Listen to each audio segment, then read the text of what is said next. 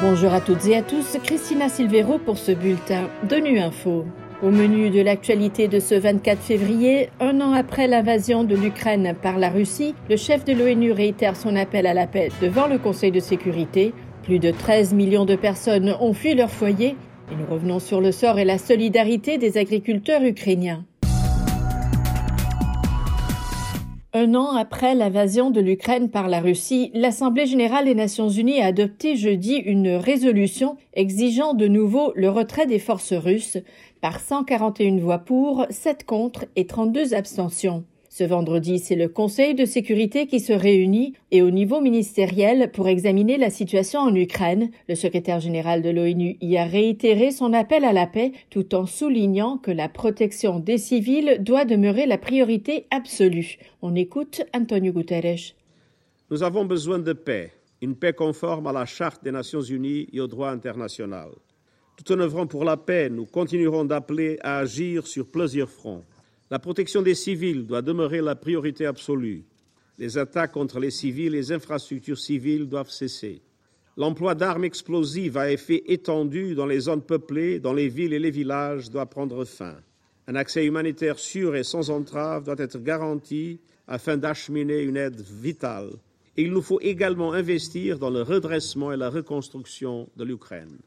À la demande du gouvernement ukrainien et au nom du système des Nations Unies, le programme des Nations Unies pour le développement procède conjointement avec la Banque mondiale à une évaluation des dégâts aux infrastructures énergétiques. Il y a aujourd'hui plus de 8 millions de réfugiés ukrainiens enregistrés à travers l'Europe et 5,4 millions de personnes déplacées à l'intérieur du pays. Le HCR, l'Agence des Nations Unies pour les réfugiés, comme d'autres agences de l'ONU et ONG, vient en aide à la population ukrainienne. Céline Schmitt est porte-parole du HCR. Elle est actuellement en mission à Kiev, en Ukraine. Alexandre Carrette de Info Genève lui a demandé quel est l'état d'esprit de la population. L'état d'esprit, je crois, c'est celui en fait de vouloir continuer à mener une vie normale et surtout de mener une vie en paix. C'est cet état d'esprit-là et avec beaucoup de courage de la population, que ce soit ici à Kiev ou dans d'autres parties du pays. J'ai été euh, plus au sud, vers Dnipro, euh, j'ai été aussi dans les villes qui sont autour de Kiev, et c'est vraiment en fait, quand on demande aux personnes, quand je demandais aux personnes quel est votre vœu hein, pour l'avenir, quel est maintenant le vœu le plus cher, c'est le vœu de la paix qui revient et de pouvoir continuer la vie. À Kiev, par exemple, il y a des personnes autour de Kiev qui rentrent chez elles, dans des villes où il y avait eu des combats en février-mars de l'année dernière, qui ont commencé à rentrer à partir d'avril-mai. Et du coup, oui, il y a vraiment cette envie euh, de vivre avec la famille, de vivre chez soi. C'est ça aussi, en fait. Ce qu'on entend beaucoup, c'est vivre chez soi.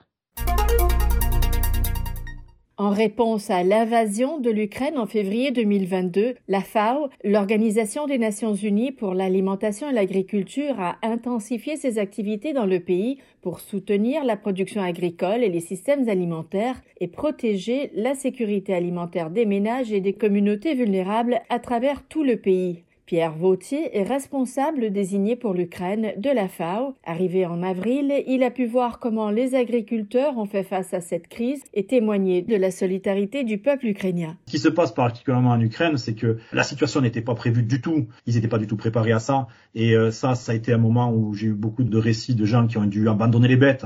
Et les agriculteurs ne quittent pas leur champ on ne quitte pas sa ferme. Ce sont des gens qui restent dans les zones de front et qui restent aussi dans des zones qui sont assez compliquées. évidemment, il faut qu'on les aide, il faut qu'on arrive à ce que ces gens-là puissent rester, puissent continuer à produire tout en restant en sécurité. Et ça, c'est vraiment un peu les éléments un peu dramatiques. Les choses belles que j'ai vues, c'est la solidarité. Les villages, en milieu rural, la solidarité joue énormément. Les gens s'entraident. Ce qu'ils aspirent, c'est de pouvoir recommencer redévelopper et redevenir la chose normale. Et j'ai été impressionné par la solidarité qui existe entre les Ukrainiens et la volonté des Ukrainiens de pouvoir continuer à avoir une vie normale, relancer les activités. Donc ça, c'est un élément qui est assez galvanisant puisque ces gens nous demandent de les aider à se remettre d'aplomb. Il y a une motivation qui est là, il y a un intérêt, il y a un sérieux aussi qui est là. Et quand on est un, un fonctionnaire des Nations Unies, quand on est là, quand on discute avec des gens qui sont en train d'essayer de trouver des solutions et qu'on a la chance et le privilège de pouvoir les aider à arriver à leurs solutions, je pense que ça, c'est pratiquement les meilleurs moments de mon travail.